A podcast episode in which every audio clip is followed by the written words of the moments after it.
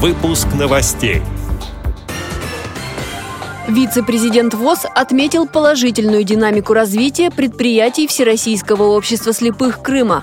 В Москве соберутся театральные коллективы со всей России. В турнире по лыжным гонкам в Липецкой области участвовали более 80 спортсменов. Далее об этом подробнее в студии Анастасия Худякова. Здравствуйте! Развитие предприятий Всероссийского общества слепых в Крыму идет по плану. Об этом заявил вице-президент ВОЗ Владимир Сипкин во время рабочего визита в республику, сообщает пресс-служба ВОЗ. Он побывал на одном из крупнейших предприятий – Симферопольском производственном объединении «Крымпласт», где ознакомился с состоянием дел в цехах и обсудил с руководством планируемые разработки. В ближайшем будущем там появится новая линия по выпуску экологически чистых полиэтиленовых пакетов. В в прошлом году прибыль предприятия составила более 24 миллионов рублей. А перед этим Владимир Сипкин посетил керченское предприятие ВОЗ «Юг Интерпак», где открыли производственную линию резки металла.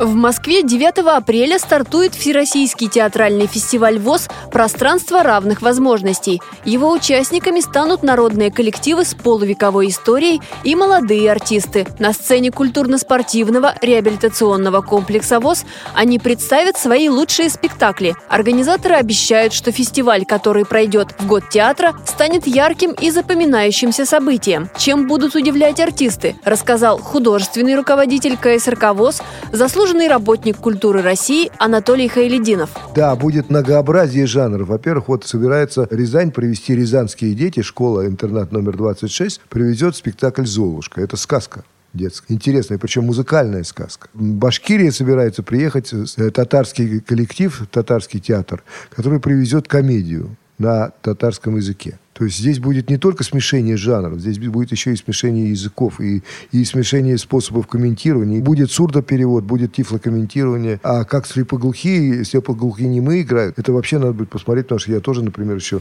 в жизни с таким театром не сталкивался. И будут обязательно мастер-классы, и мы будем делать мастер-классы по тифлокомментированию и по сценическому искусству. Поэтому будут творческие разборки, так сказать, полетов. И самое главное, это люди увидят э, свои спектакли своих э, коллег по искусству. Очень широкая география. От Хабаровска, Хабаровск, Иркутск.